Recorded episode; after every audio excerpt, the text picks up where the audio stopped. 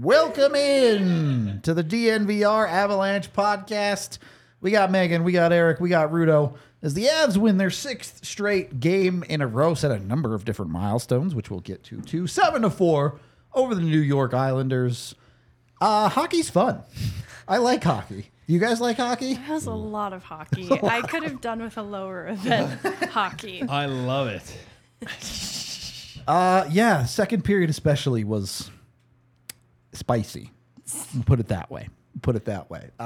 Lots to get into, so let's hit this 60-second rundown, and I will do my best to cover 11 goals in 60 seconds. We can just pretend there's a clock. All right, there it is. 3, 2, 1, go. All right, Avs actually started out strong. Ryan Johansen on the power play again for his third such goal of the season.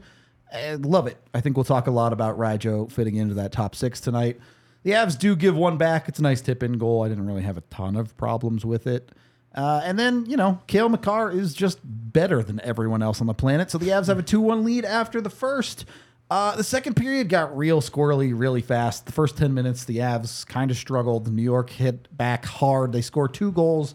Felt like the Avs were kind of pressing for a lot of the second period and weren't quite clicking the same way they did in the first. But in the last minute, good players are good players. Bowen Byram and Nathan McKinnon both score within 13 seconds of each other. And the Avs somehow have a 4-3 lead after one of their worst periods of the season, to be honest with you. And then the third period, a little bit of back and forth. You do have the Islanders tying it up 4-4, and then the Avs score three unanswered goals, including two empty netters. 7-4 final. Almost made it in 60. That was close. Awesome. Let's rewind it all the way back, though, because I want to start with that first goal. Ryan Johansen clearly kind of found the secret sauce on the power play for the Avs, has been a big piece of that. And you saw the Avs mix up the lines quite a bit tonight. Johansen does get rewarded with one of the empty netters, too, so a good night for him. Is this the time to continue with experimenting? They seems like the Avs are starting to find some things that are working together. But we saw tonight. You saw Tatar with Rajo and Mikko. You saw McKinnon playing with Val and Leckie. You saw McKinnon playing with Mikko and Tatar at times. You saw a little bit of, you even saw Rajo and Mac on a line for a little while, I think. Is this just try everything season still, or is there something you want to pick out and see the Avs keep doing? It feels that way for the top six, at least. And I think that's because in each of these last two games, that's been where McKinnon, for example, was just struggling to create. First two periods wasn't great. Yeah, it was an execution thing, too, because obviously he comes up in a big way, which I'm sure we'll talk about. Yeah. They have these momentum shifts in game that are born from the hard work of players that I think they're able to capitalize on. But until those momentum shifts happen and a player like McKinnon, who we know is an elite player, is struggling a little bit. I think at least with the top six especially, there is such good personnel up there that it makes sense to tinker a little bit there. But in looking at the third and fourth line, I kind of want them to keep it intact. Sure. With respect to that third line specifically, I think that has been the line that has been on the brink of some chances that just, especially Ross Colton, I feel he deserved a better fate tonight. Should have had a real goal tonight, definitely. And that's where you see, like, we were talking about Duran during the game, and this is someone that I think the consistency would benefit him specifically to be with the third line and for them to try and figure out how to make things work together. As for that top six, though, it's free game, in my opinion. I think that a lot of these players do complement each other up there. And in game, the needs of that game might be a little bit different. Sometimes they need the heavy forechecking presence of Val Nichushkin elevated to that top line. And it's just exactly what it needs in that moment. So I think that diagnosis is appropriate for Bednar to keep tinkering away up there. Here's what I like. I've had coaches. They're smart. They're awesome, but they have no feel for the game. You know what I mean? Sure. And again, that's not a knock on them, but I do believe Bednar's been awesome. Yeah, I think he has a great pulse on his players. He's got a great pulse on his top six, like Megan said. So I think he's able to. I love the way he tinkers with things. You know what I mean? And then and he'll go back the next day, or he'll go back in the third period, or he'll switch it back. I think it's awesome. When you have world-class players, sometimes they just need a little something different for a couple shifts. Like Mac there. Then all of a sudden you got Val and Leckie with him, right? And then they score, and you can see he's like, you know, it's exciting for him. You know what I mean? And not that him and Mikko don't work. Of course, we all know it works. So, but I do believe the coaching staff of the Avalanche, they know their team, and that's longevity, right? He's been here. He's got to be one of the longest tenured coach in the league, right? I mean, obviously, it's not even right near Cooper. He's right there, right? Is he two? Yeah, and Cooper's one. Yeah, yeah. And look at his players, right? McKinnon, right? He knows those guys. Now he knows Val. Now he knows Lehkonen. Now he knows. I mean, he's starting to feel it. He's starting to feel it with Johansson. I think he feels now. He knows when to put him. Not for a 2.5-minute shift. Well, no, I felt bad for him. He got caught in the eye. I mean, in his own end, he couldn't change. He was bent over and he was dying. If this was in Denver, he's toasted. He's gone to Rose Hospital. He was on a stretcher. He's gone to the Rose. I'm telling you, he needed that oxygen. He was dying. That is the worst feeling. You just can't get off the ice. And he's on the far side of from the bench. My God. And I don't remember who it was, got a chance to change, and he was stuck out there. I mean, wow, give him credit, because usually a shift like that can kill you the rest of the maybe the road trip. I mean, that's how bad it was. Like, he was dying. It was tough to watch. Poor, I felt bad for him. Mm-hmm. Well, he got the empty netter for it in the end. Hey, so you know what? Got rewarded. It was worth it. But I do want to jump around a little bit here. Avs give up 4 goals again. Another pretty shaky one from Georgiev. I think certainly the third and fourth goals you're not going to love. Yeah. At what point do you say, hey, Georgiev's had a couple of tough ones. Do you start considering playing a Prosvetov, bringing up an Annunen? I know it's tough right now because they're on the trip, but is this let Georgiev figure it out on this trip, or do you start thinking about maybe doing something different? I'm going to let Megan go, then I'll say it. I'll say what I got to say. And I won't dodging the mind. Question. No, I'm not. No, I got my own. But I mean, it's Tuesday. They don't play again until Thursday. True.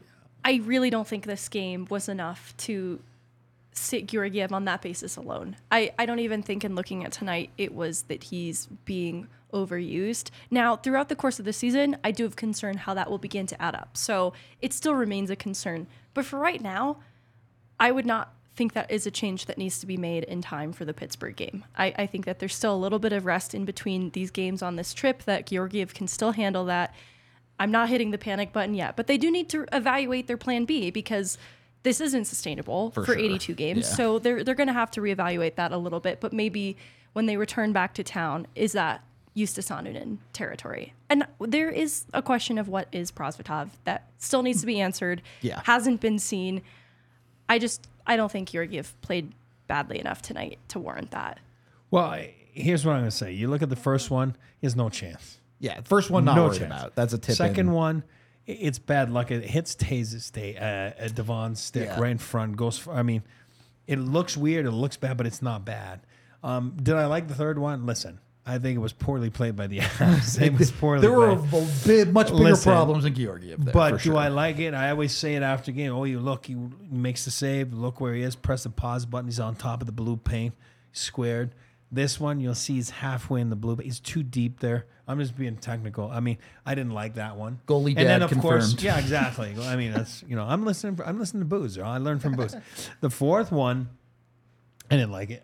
Fourth one was bad. He didn't like it. Fourth one was bad. You know, does he make point blank saves like he does in the first? Yeah. He makes the big ones. Do I think, to follow up your question and Megan's answer, like, do I think they go with him again Thursday? Yes, that's me. I think they go with him. Is there a chance Sunday, a 1:00 game, a weird day? You know what I mean? Like, it kind of is a weird day for you, your routine's off. Those 1:00 games are weird, and you gotta remember goalies are weird. You know what I mean? And you know what I mean. So they like their routine. They like their preparation. Do I think maybe we don't see Georgiev Sunday? Maybe there's a chance. You know what I mean? Like, there's a chance. Or is it another one of those road trips that, like we just talked about, like it's not that heavy. I mean, they're gonna go Thursday, then Friday, Saturday, and then Sunday. You know what I mean? So it's not very intense. I think you see him Thursday. I think it's a 50-50 shot. You don't see him Sunday. I think you'll see him Sunday and Thursday. Now I'm not disagreeing with you because, well, was today's game not his best? Sure. Was the game before not his best? Sure. The first four, he was amazing. Yeah. And he is now the best start of any goaltender ever in Avalanche history at 6-0. So even if the play on the ice wasn't perfect, you really going to sit a goalie who's won 6 in a row? I don't think so. I mean, and me, just to add to this, too, it's the grade A chances. He's been outstanding in those grade A chances, even tonight. Like, well, yeah, I didn't like the third and fourth one. I don't know what the stats are, but for me, with the eye test, the grade A, he was right there. That's what you call timely saves. They're big. They're important. He's made those. And look at, yes, there is some poor play. Absolutely. Yeah. But game gets to 3-2 in the second period. He doesn't give up that next one. Right. The Isles never get the 2-goal lead. Yeah. Gives up that one, 4-4 tied in the third. He doesn't give up that next one. The Isles never get that lead fully back. It's not pretty, but it's good enough. And if you're going to give me 4 games of amazing and 2 games of good enough, yeah, you're a pretty good goaltender. I can live with that. Also, outdueled Ilya Sorokin, who's usually pretty good. He also gave up 5 tonight, by the way. So, and I thought he played well. Yeah, yeah. So and then he gave, if you looked at the Mikko one, I mean, and then I'm going to borrow this for a second, but that was the Rajo. These were the empty netters. The empty netters, But I mean, I didn't really like Mikko's goal on him. It's a 60-goal score, 50-goal score. I mean, hard to stop some of those guys. There you go. But, 5. I don't think he liked it. I thought he thought Mikko was going short side up top. Yep. But again, that's sometimes you get beat. Yeah. Trying to get it a little bit back on topic of the first period here. You kind of already mentioned it. I really don't have any problems with the Isles' first goal. It's a puck that gets thrown towards the net. It's tipped in nicely by Kilderbuck. That's what he does. Goals happen. You get rewarded. It's a fourth line goal going to the net, and that's where you're going to score. 3 feet, 4 feet outside. I don't think he's ever scored from the outside. So there you go. Give him credit. Knows his place to be. Yep. Similar to Rajo, who's learning where to be on this Avs team. My issue with that one specifically is the failed clear, and it's only because this adds up in the course of the game. Is the little details in their own end cost them and. Only because it's cumulative. It's Makar. Right. So I'm not criticizing Makar in this game because I think he was fabulous. Criticize him now because we're about to pump him up. Okay, good. This is barely a criticism. It's more so this is, I think, the takeaway is there were too many errors with the attention to detail side of things that 100%. Costed them that they can clean up. And this isn't specific to just Makar. It's just this sort of where that started. Because I thought this was one of their best first periods that they've played yet. Yeah, it was super good. Very few criticisms of that period on the whole. Just kind of, we'll probably reference back then to those types of mistakes costing the Avs. I mean, you can talk about you don't make the playoffs in September, in October. No, I know. It's the same thing. Might not lose a game in the first period, but boy, you're going to help your chances if you come out like they did tonight. I thought they were outstanding. The Avalanche was outstanding in the first period. And they had 2 empty netters that they could have easily... It could have been a 4-1 period easily. It could have easily been that way. So, yeah, and you're right. As far as goals go, I'm just talking about Georgiev, the last shot. I'm a goalie dad, right? So, of course, I will nitpick all the mistakes beforehand. You know what I mean? And there were a lot. Every goal, there's a lot of mistakes. Right. Even the fourth goal is a turnerve by Rajo. I didn't like the blue line. Yeah. That, you want Georgiev to make that save, but there are other problems there. Again, Val on the wall, like you said. And I mean, they were a little bit loose. They were a little bit loose. Definitely a little loose. Yeah. But... you have a minor criticism of Cale Makar, and then he shows you the best backhand from a defenseman in the league. I mean, where did that come from? He does things. I mean, I was looking at Megan one time. He did it was a play right in front of his own net. Defensive play. And he got the puck, and he spun around, and then all 5 guys from the Islanders backed up because they're like, oh, no, I'm not going to make myself look bad here. But it's so funny the respect he gets because it's not funny. Like, he is the most valuable player in this league. I've said it again. I'll say it again. He is, for me, the most valuable player to a team in the National Hockey League. And his goal, it's wrong. It should be illegal. You should get a ticket, a warning, whatever it is. You can't do that. That is not fair. Poor goalie has no idea that it's coming back in short side. It's just what he does with it. It's just, it's not right. It's absolutely illegal. But it's the little plays that I looked at Megan and I'm like, oh my God, what was that? You know what I mean? Like in front of his own net. And then Next thing you know, four guys are changing, and he controls the game. He controls the game, and I don't know. I think it's such a treat to watch this guy play night in and night out, and it's again, we've only seen this much of what this guy is going to do, and he sure looked. I mean, this is the start of a road trip. He was flying tonight, and I can only imagine what the rest of the road trip is going to look like. I was talking about it while we were watching, but I feel bad for Ryan Pulock there because he's like, you look at 99.9% of the defensemen in the league, and you're like, all right, I made him go to his backhand side. This shift is done. And that's what you need to do. Yeah, right. You expect that goal from, like, Sidney Crosby, maybe Mikko Rantanen. Defensemen aren't supposed to have backhands that good. It's crazy. There aren't enough words in the dictionary to give Makar his due. I don't know. I'm going back. I'm going to say one more thing. If this is a guy or a girl or, you know, that's never seen a hockey game and it's from a different country in the world or wherever they're from and they've never seen ice and they see a game and then they're like, this game's easy. You know what I mean? Like, because you look at this guy, you're like, oh, my God, like, this is easy. He makes everything look easy. He plays so fast. I'm going to say something very dumb here. He plays so fast that he slows the game down. It's unreal. Like, I don't know how to explain it. Yeah, exactly. He's 2-3 steps ahead of everyone. Like, and it's like, I know he's got the red cheeks and everything, but he looks like he's not even trying. And that's like, that's frustrating. Now, as a former player, I'm like, I'm jealous of that, you know, because I sure don't look like that. It's almost like terrifying. Oh, because if I scored the goal Cale Makar scored in this game, I would lose my mind. Like, be jumping into the boards, high-fiving fans. Like, I'd be going crazy. And Makar scores that and is just like, I scored. Yeah, he's probably telling the IFRs, oh, sorry, I should have given you the puck. You know what I mean? He's too humble. That's, like, scary. That is scary to me, to be that good. This is amazing. But on that note, we are brought to you by the folks over at Breckenridge Distillery. You can go get their award-winning whiskey. Go to BreckenridgeDistillery.com. You also still have time to get in on your chance to win suite tickets to a Broncos game on New Year's Eve. Even if you don't care about the Broncos, go to the suite, enjoy the alcohol, watch an awesome fireworks show on New Year's Eve. It's an easy W. You can enter by hashtagging Broncos Bourbon on Instagram and posting your favorite pictures of Broncos. They will narrow it down on December 1st to their 10 favorites, and then you can vote for the one you like the most over at BreckenridgeDistillery.com/bourbon of the Broncos. Check them out. They have a bunch of awesome whiskey. They also have vodka that is inspired by the Broncos' new white helmets. Tons of other stuff, too. If you haven't been, they do deliver. You can get them in most of the 50 states. I think in the lower 48 anyway. You can get them. Go to BreckenridgeDistillery.com, see what they have, order for yourself, or find them at your local liquor store.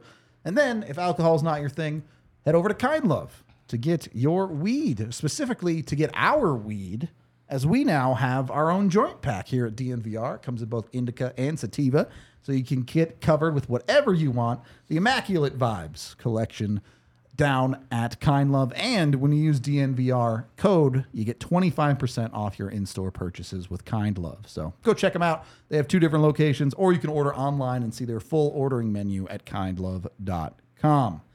Second period of the DNVR Avalanche podcast. Some concerns for me in the second period. One, start here. Islanders tie the game on the power play. Look, it was inevitable. We all knew the Avs penalty kill wasn't going to continue breaking the league forever by scoring more than they give up. Are we at what point are we at in the, hey, the Avs are taking too many penalties discussion? Because the first five games, it's the first five games. They'll figure it out. It's something that's happening but needs to get reduced. You're now getting into game six. This was one where it really did swing the tide of this game, it felt like. Too many penalties or something that they can still work out? If it were the same culprit. It was not Bo tonight. It wasn't Bo. Like, Tatar had a weird night. Yeah. And he has not struck me as the kind of player that I'm worried about in a disciplinary capacity. So I'm still not too worried about it. But obviously, it's not ideal. I just... I think it's the way that they're trying to play right now. And sometimes you look at the circumstance in the game, like because this was such a close game where goals were being exchanged back and forth, yep. Avs are chasing this game a little more than they had others. And that's I think true. That's seen in the way that they played. It's coming from a place of desperation a little bit at points. And I think they worked it out. But just given the circumstances of the game, I'm not really worried about it being an issue moving forward, so long as they don't keep putting themselves in that position where they are chasing a game. So panic button still a long way away. You'll never really find me hitting the panic button with the Avs. That's true. That's these last few seasons, it's not a ton to panic about. Eric, I do want to go over to you because you were saying during the game, a lot of offensive zone penalties. Yeah, that's what I wanted to add. I always talk about no-nos. You know, for me, I got a list of about 7-8 things, and that I used to, you know, coaching youth hockey or, you know, got that over my years in the NHL with coaches, but offensive zone penalty is part of your no-nos. And usually if you got one of those 7-8 items I'm talking about, it's usually tough to win the game. If you get two, then you have no chance. And, you know, scoring a goal in the 5-on-3 when you have more than like 10 seconds, you know, that's one of them that's on the list. Giving up a last-minute goal, a first-minute goal, those are no-nos. So the Avs tonight, those offensive zone penalties were tough. You know, for me, I hate that because usually the puck's in your net. I think they ended up converting on one of them. The first one in the second period. I would have to think about it. Like it, who took it was penalty? Jack Johnson's penalty. But was that? Well, that was was that the offensive zone penalty? I'm trying to remember. There was a few. I think it was, but I don't. There was a few, and it comes with. Early in the season, you know, I do believe like Tatar, that play should have got 6 minutes of penalty because he does trip the guy right before, and then he gets two. I mean, some refs might give you that. Yeah, I mean, it would. I mean, it was a blatant trip, and then Val, that was a soft call. I thought. I mean, I thought like that one, too. But still, it looks bad as a referee. His angle is this way.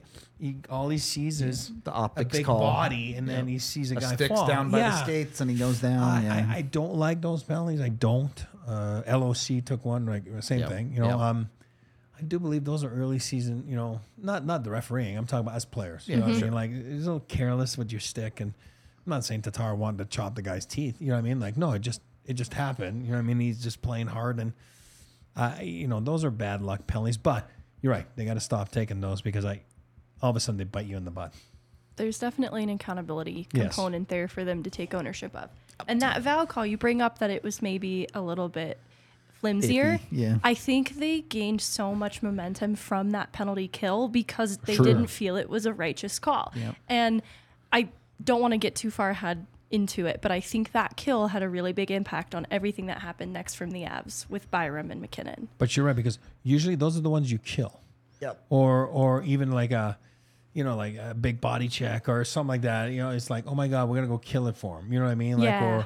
Like, or I don't know. Sometimes like you kill those. You know what I mean? Good teams kill those. You find a reason to motivate yourself. Rally. Yeah. Not that you're saying, oh, Rudo took a penalty. Let's like him. Wake up and score, you know. I do want to talk about the responses from Byram and Mac first, though. The Islanders' third goal, we kind of already talked about it from Georgiev's side. Yeah.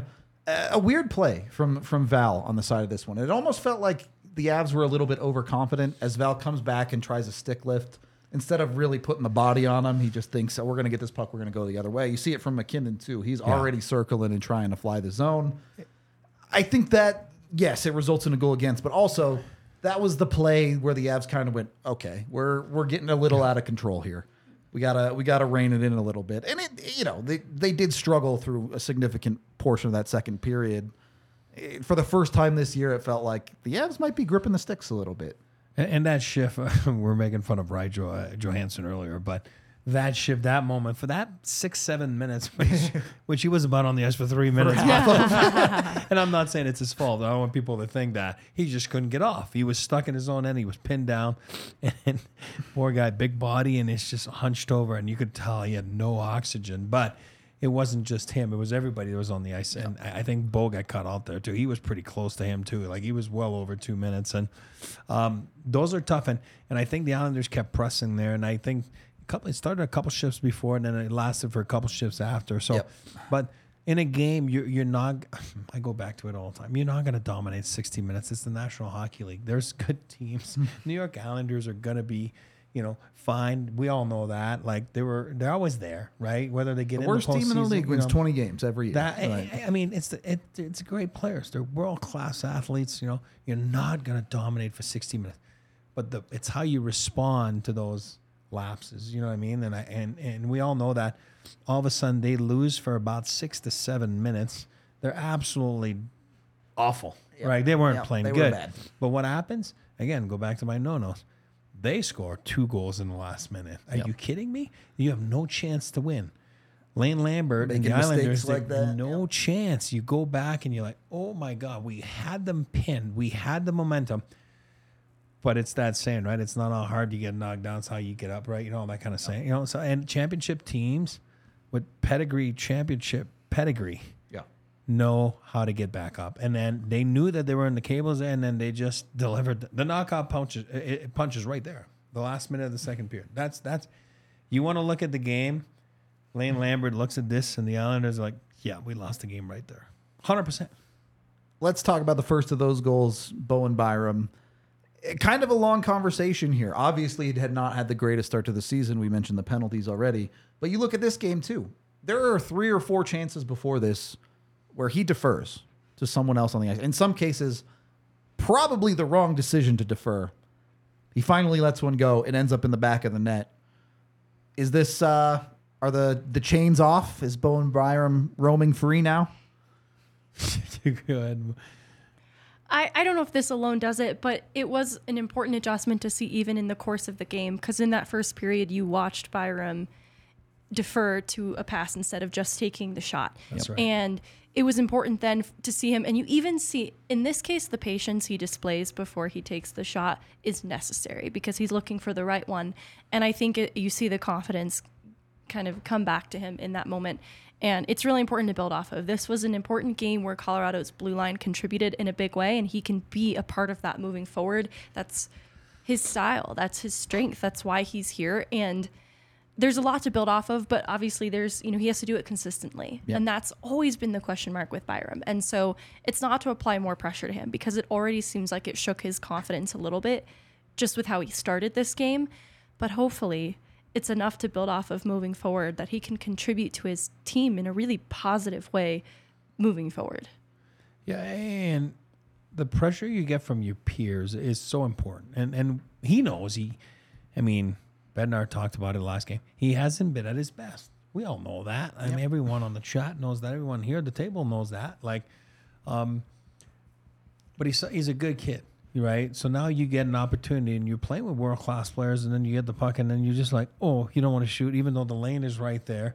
In his mind, he doesn't see the lane. He just sees McKinnon or Rantanen or Makar, anyone, right? And he's like, hey, I'm going to feed them. They're my buddies. I want to show them that, you know, I haven't been the best so far, but I'm back. And you miss opportunities like that on shooting the puck. You know, I think it's exactly that. This game is a great reminder to Bo of who he is. Mm-hmm. It's a guy who has scored 10 goals in the last 2 seasons of non-full seasons for Bo. He's a goal scorer. Yeah, shoot the puck. And not just we're talking about Bo, but look at the Avs. They got 45 shots on net tonight. I think they passed up on. I'm a big guy. I'm a shooter guy. Like shoot, you know what I mean? Like and then create chaos. But I bet you 7, 8, 9 times you could have easily had chances to shoot the puck in a clear lane and they're trying to pass. And again, it works a lot. Obviously, these guys they score amazing goals. They're the best team in the league. So I'm not downplaying that. But I'm saying that's how good they are, and that's how much they have the puck, and that's how much they create. That first period alone, it's like. Oh, it gave me a headache if I'm the Islanders, right? I'm just like, oh, my God. But Bo, I think he sees it. I think he's still trying there to make a play or make a pass like on the side there. But he decides to shoot, and here you go. Now he gives you confidence. And, you know, I think he's going to have I think this is a game where he makes him take off and play better. Not that he was bad. He just hasn't been. Hey, again, there's expectations. He's a good player. Yep. You just said it. Yep. You score 10 goals as a young man in this league, like, you're pretty good as a defenseman. Oh, my God. I think it was one of the learning lessons from the first period too, not to take anything for granted, because I think they were denied some really good chances. And there was the sense that they're just going to have another one in that first period, because the way that they were playing, they were controlling the game. They were just going to have another option. But at that point in the game, there were fewer options left on the table. Yep. And the shot selection then became so much more important. And Bo had to trust in himself a little bit there, because the game demanded it. Like the Avs needed to crawl back into this game, and things weren't going in their favor. They just had this terrific kill, get a little bit of momentum back into the game, and Bo seized it. Yep. And they went from crawling to sprinting in about 13 seconds. I love this analogy of having them like pinned on the mat and then just attacking. Like just when you thought they were down for the count, they weren't, and they get back up, and it's a scary thing. Yep. But that, you know what? Game six, right? I'm not that crazy. Game six. But that's what happens in playoffs. When you lose momentum, you got to find a way to get it back. And good teams get it back. Young and experienced teams, I don't know, take Jersey last year. They crumble, right? And or the Avs, you know, 3-4 years ago, right? Before winning that, knowing what it takes to win and knowing how you have to figure out how to get the momentum. You know what I mean? And I think momentum swings are so big, especially in the playoffs, that throughout the whole year, it's just practice, right? You know, to get to the big dance. And when the big dance starts, you're not nervous or you're not like, oh, my God, what do we do? You know what I mean? And then you get overwhelmed. So the Avs are playing championship hockey in that sense. You know what I mean? Are they perfect right now? No. I guess early in the season, of course. You know, it takes time sometimes to get on all cylinders. But they have the makeup and of a championship team, because they are. Yep. There's 17 guys, right, from that roster that were there 2 years ago, and you can see in their game. I mean, look who gets it done, too. Obviously, you have the Bo goal to tie it up, which is great, but to get the Avs back in the lead, first, it's a ridiculous pass from Val, who's the guy at fault for the Islanders' third goal here, probably. And then is Nathan McKinnon, who I think we all agree had not been good in this hockey game up to that point. But superstar is going to superstar. I mean, when you need a goal, you're going to call Nathan McKinnon, right? Here's the way I look at it with superstars, okay? Because I've had the privilege to play with a lot of them. Superstar. Well, yeah, no, but I mean, but again, for me, like I love being on the team with Joe and Peter in those years, you know, like, because they were so consistent. You got to remember, those guys play so much. You know what I mean? They play 20, 25 minutes a night. They have the puck. They have people. So you see them on the camera. We're a guy on the fourth line. You might not see him, and then he dumps the puck in. I mean, it's not, you know. We critique those guys because they have the puck so much. And we're so accustomed to seeing them do special things. And I tell my youngest all the time, I'm like, you guys see, you know, I'm going to use McKinnon or Connor McDavid or Cale Makar. I mean, my God, we saw it tonight. All you're going to see tomorrow, it's a highlight generation, right? Yep. That's what you see. You see this on Instagram, and then now these, but they don't show, you know, they show McKinnon's goal, but they don't show McKinnon losing the puck 5-6 times before that, right? Because it's a highlight generation. So I think that we're so critical of, as much as we praise the high end players, we're so critical of them at the same time, and then their salaries go with that, right? And then if they're not producing, then you're like, oh, my God, you know. So there's a lot of pressure that goes on with those guys, you know what I mean? And that's why I raised my hat to Rantanen, to Makar, to McKinnon, like we saw tonight, because they're there. They're there all the time. Yep. And I go back, because I'm older, and I go back to Peter and Joe. Like, those guys performed every night they were there. And Patty Wahl, you know what I mean? It's a nightly thing, and it's so hard because the projectors are right on them, whereas a lower end guy you can just hide, right? And you know, I don't know. Should we nitpick Olofsson tonight? No, I mean, that's what I'm saying. I'm not saying that because I like him. I'm not saying that, but I thought he was, you know, whatever. You know, I don't know, like, right? But the stars will nitpick. They're not under the microscope in the same way. That's for sure. That's all. No nitpicking on Olofsson. That's not what I'm doing. But it's just a different microscope. Yep, definitely true. We still have 4 more goals in this hockey game to get to. I mean, 2 of them are empty netters, to be fair. That's a great point. And we are brought to you by us.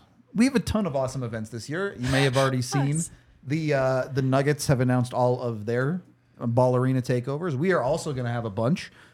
Excited for those. So keep your eyes peeled for those on the Avalanche side. But tons of awesome stuff we're doing this year. The bar was amazing tonight for the Nuggets opener. We had the Avs game going too. Vibes are great. You got to get down here if you haven't, and consider signing up to be a diehard. Obviously, it helps support us, but a lot of things come with your diehard membership. You get access to some of our exclusive content on the DNVR.com. You get 15% off here at the bar. You get a free shirt with your diehard membership, and then you get 15% off on merch too. So there's a ton of great deals there. And best of all, you know, you help us do our thing. So you can sign up for it at thednvr.com, help support us, get yourself ready for some party buses and takeovers coming this season for the Avalanche. It's going to be a fun time. And then also brought to you by DraftKings Sportsbook. You can get over to DraftKings Sportsbook, sign up with code DNVR, and you get $200 in bonus bets instantly when you bet $5 on any NFL game. Go check that out, but also get over to DraftKings. Got a little pick of the week for you. Because I don't think Georgiev's gonna play three bad games in a row. I don't think it's gonna happen. So I think he's gonna ball out against Pittsburgh. I'm not gonna pick the shutout because that's ridiculous. But take the over on saves for Georgiev on Thursday. That's my pick of the week with DraftKings Sportsbook. It's an easy one. Jump on it with DraftKings again. If you're a new account, use the DNVR code. Bet $5 on any NFL team, and you get $200 in bonus bets instantly. Of course, you must be 21 or older, physically located in Colorado. Other terms, restrictions, and conditions apply. See DraftKings.com/sportsbook for details. And if you have a gambling problem, you can call 1-800-GAMBLER or visit www.1800gambler.net. In New York, call 877-8-HOPE-NY or text HOPE-NY. In Connecticut, help is available for problem gambling. Call 888-789-7777 or visit ccpg.org. Please play responsibly on behalf of Boot Hill Casino and Resort, Kansas. Licensee partner, Golden Nugget Lake, Charles, LA. 21 plus age varies by jurisdiction. Void in Ontario. Terms and responsible gaming resources are available at dkng.co/baseball. And of course, the bonus bets expire 7 days after issuance. Eligibility and deposit restrictions apply. All right, we made it. Third period of the DNVR Avalanche podcast. Getting into the third period of this game. We've kind of already talked about the goal again. A tough turnover by Johansen, and then one you really would like Georgiev to save. But you get past that. Tomas Tatar gets into the zone, sets up Mikko Rantanen for the go-ahead goal. Is this permanent now in your guys' mind? Is Tatar locked in top six? No. Okay. So position still has to be earned? No, but he definitely has the inside track over Drouin at this point. That's true. And looking at that play exactly is one of the reasons why, too. It's a terrific play. And it's the kind of thing, it's like Duran has teased some of that playmaking ability, but Tatar did it in this game. So, I think he's the inside track. It was great. But McKinnon's goal, right? 2 games ago. Was that 2 games ago? Yeah. It was the same. That was another side, beautiful feed in front of the net. He's Tatar, known goal scorer, passes, is setting up guys now. If it works, it works. I mean, that's how deep they are. I mean, for me, it's kind of... It's a great question. It's a great answer. You could have many answers. You know what I mean? Like, who knows, right? I mean, it's just, I think he can complement high-end players. And I think he's done that a couple plays now. You know? How do we feel about this third period as a whole? Because the Avs have been very, very good in third period so far this season. Did this live up to the standard, or was this a more normal one? What's the final score of the third? Obviously, with two empty netters. Yeah, 3-1. 3-1, so it's 1-1. It's a 1-1 period, right? Shots were 9-10 in New York's favor. Yeah. I think it was indicative of the game. It was a little bit up and down, you know, like it was the first two periods. And, okay. But, again, that play by Tatar to Rantanen is like huge. But like the LA game. He also took a double minor in that period. Right. We're talking about a big play. Yeah, right? Sure. You know, it's a big play. Like Mikko scores that big goal in the third period in LA. Same kind of thing. You know what I mean? So, again, then you got two empty netters. So you did win the third period 3-1. I mean, technically. You did the job for sure. Yeah. It wasn't their best third period. No. But it was good enough. Yeah, you know? Absolutely. I hate the way that it opened, and but they closed it out in a way that counts. So, and the Islanders kind of didn't do themselves any favors in how they played the empty net situation, especially on the final one. So it was just good enough from the Avs. And I feel like Eric talking about how we talk about top stars is sometimes how I have to catch myself talking about this team. They've spoiled me with such a high standard and high expectation that this really wasn't a bad third period. And I'll leave it at that. There are 32 teams that would take this third 100%. Period, right? So. Well, it's like when you're nitpicking the first overall pick in a draft. You know what I mean? You're just like, there's so many things you can do. But at the end of the day, the guy's going to play in the league for 20 years and be outstanding. You know, but that's what we do, right? We're just talking about plays, and it's all good. And, you know, I don't think this one was quite as unique as some of the earlier games in the season for Colorado, but it was another, hey, you played a bad second period, and you figured out how to come out of it and even have a lead at the end of the second, and maybe you didn't have your best goaltending play. Maybe you didn't have your best third period, but you still took care of business if you're Colorado. It's really, like, it's our job to nitpick this team and to talk about some of the negatives in the game. But I don't know how you can't look at this team and go, I am scared for the rest of the NHL. Like, I mean, you're right. I mean, we're laughing, but you go to morning skate or you see people from outside of the bubble that we live in, right? Because we see them every day. And again, we nitpick them every day. And, you know, but the people that come into town and, especially people from Eastern Conference teams, they're like, whoa, this is like, wow. You know what I mean? Like, what a team this is. You know what I mean? Like, it's, you don't have the privilege, especially the Avs this year. They played all late games, right? Because they were in the West Coast. So people on the East Coast haven't seen them. They haven't seen them. And now they're going to see them this week. And it's like, again, you watch that first period and it's like, whoa, like Pittsburgh Thursday is going to be like, hey, whoa, this is fast. Right? You know, it's like, this is a fast team, and you better tie your boots, buckle up your chin strap, be ready to go, or it's going to be a long night, you know? So, let's get to these super chats. Also, Tiff has our winner shots poured chat. We need 5 more likes. I believe in you. You can do it. We have $5 from Melanie, who says, go Avalanche. I was excited for an early game. Take care. Yeah, and one that doesn't go until midnight. We might actually, this pod might be over before 10 p.m. local, so that's a win for us. And it's only getting earlier through the rest of this week. Thank you for the 5, Melanie. 5 from Jim, who says, your favorite team has a loss this season. Couldn't possibly be my team. Go Avs. 6-0. 3 undefeated teams left in the NHL because Boston did win tonight, right? And I guess Vegas could lose. They're still playing. Right? Oh, yeah, they just started right when we were coming on. Rest in peace, our Philly sister site. They have a late night tonight, let me tell you. It's a tough one for them. Thank you for the 5, Jim. $2 from Vaguely Sober, who says, Bo, sweaty boy. Accurate description. I'm here for that. Thank you for the 2. $2 from Pin King, who says, off topic, Diamondbacks to World Series. Yeah, go Snakes. Go Snakes.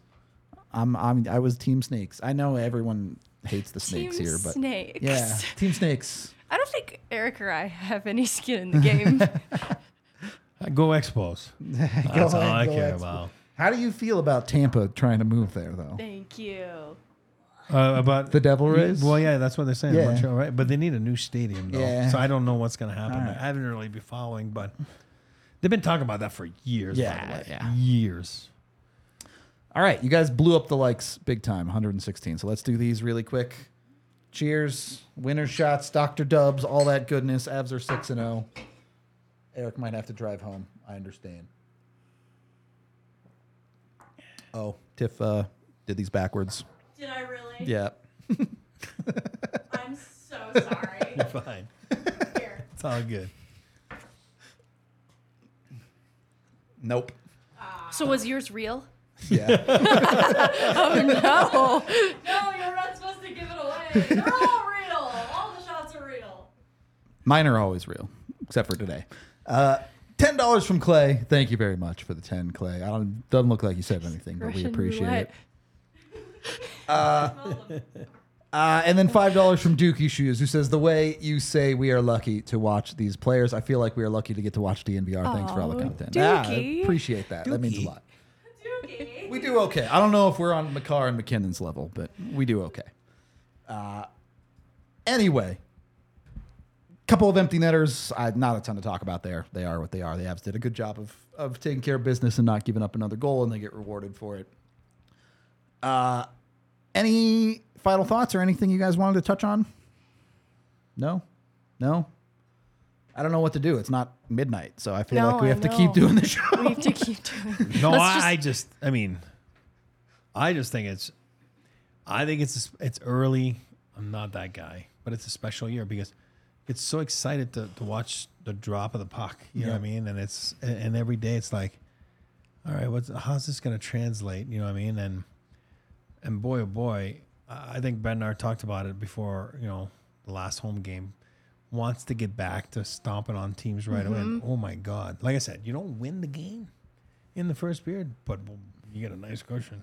I mean, that's I felt that they really laid the foundation in the first, and they fell behind in the second, but then they got back up. So, and the way they get back up, a minute remaining in the second period, that's something only a really good team is capable of doing, and... It's definitely scary to hear them talking after wins. They go 6 straight. They're like, we can be so much better. No, exactly. They're like, we can be better. That's frightening.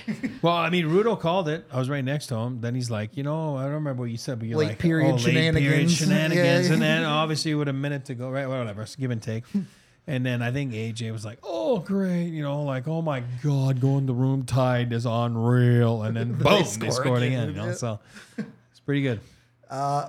Okay, I guess we're going to wrap up this show on that note. We appreciate all y'all hanging out. We are back tomorrow for a normal show and then game day Thursday. So we keep coming at you right here on this channel. Subscribe if you haven't. We appreciate that. It does a lot for us. Or you can always find us on Spotify if you like to listen next day, things like that. We're out of here. We'll see you on the next one, and we'll do the right winner shots that time, hopefully. Bye-bye.